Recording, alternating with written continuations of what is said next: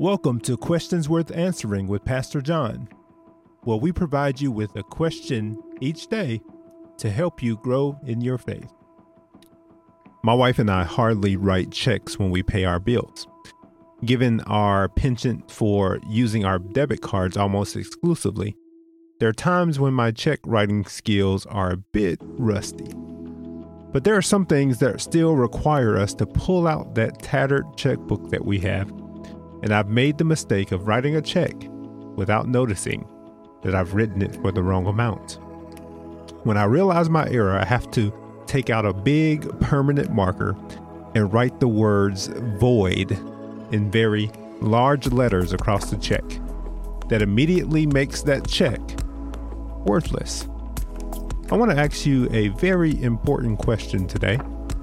How do you handle your voids? It's no surprise that scripture opens up with God filling a void.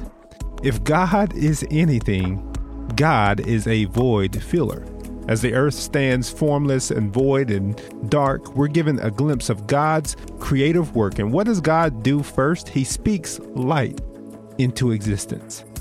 Light seems like it's so important to God's story that before he unfolds creation, it appears first before anything else.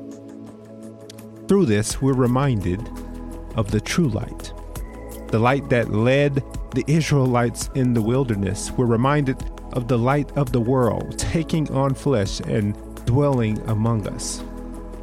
His name? Jesus Christ, in whom we place all of our hope.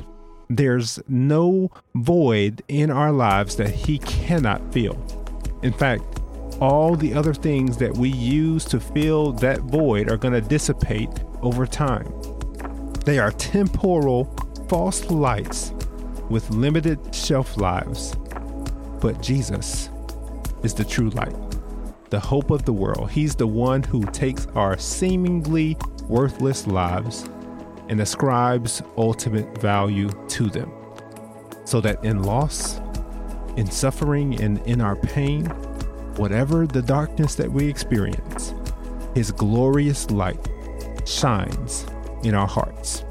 Today, I want you to take that truth with you that God is a God who fills the voids in our lives through the life and the ministry and the salvific work of His Son, Jesus Christ. Take that with you today and allow Him to shine His light in you so that you can shine your light for others, so that they can give glory to your God who is in heaven.